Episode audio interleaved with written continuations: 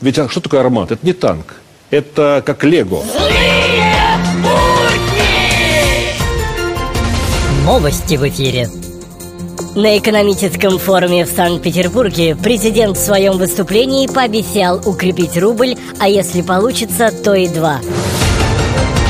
НАТО в панике. В последних военных учениях выяснилось, что новый российский танк «Армата» может на автопилоте развозить пьяный экипаж. Пентагон провел уникальные испытания самого быстрого в мире самолета-невидимки. Следующий этап испытаний будет называться «Поиски самого быстрого в мире самолета-невидимки». Я тебя все равно найду Злые будни!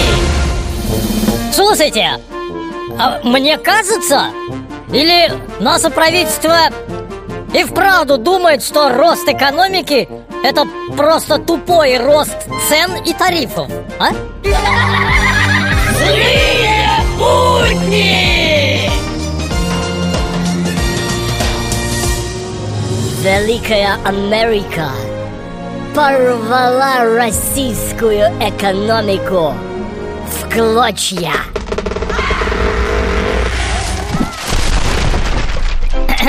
Вообще-то не российскую, а украинскую. Да все равно. Главное в клочья. Не валяй дурака, Америка В эфире авторская аналитическая программа «Вот так вот». Вот так вот здравствуйте. Только в России плакат с праздником может висеть круглый год. И круглый год быть актуальным. Вот так вот.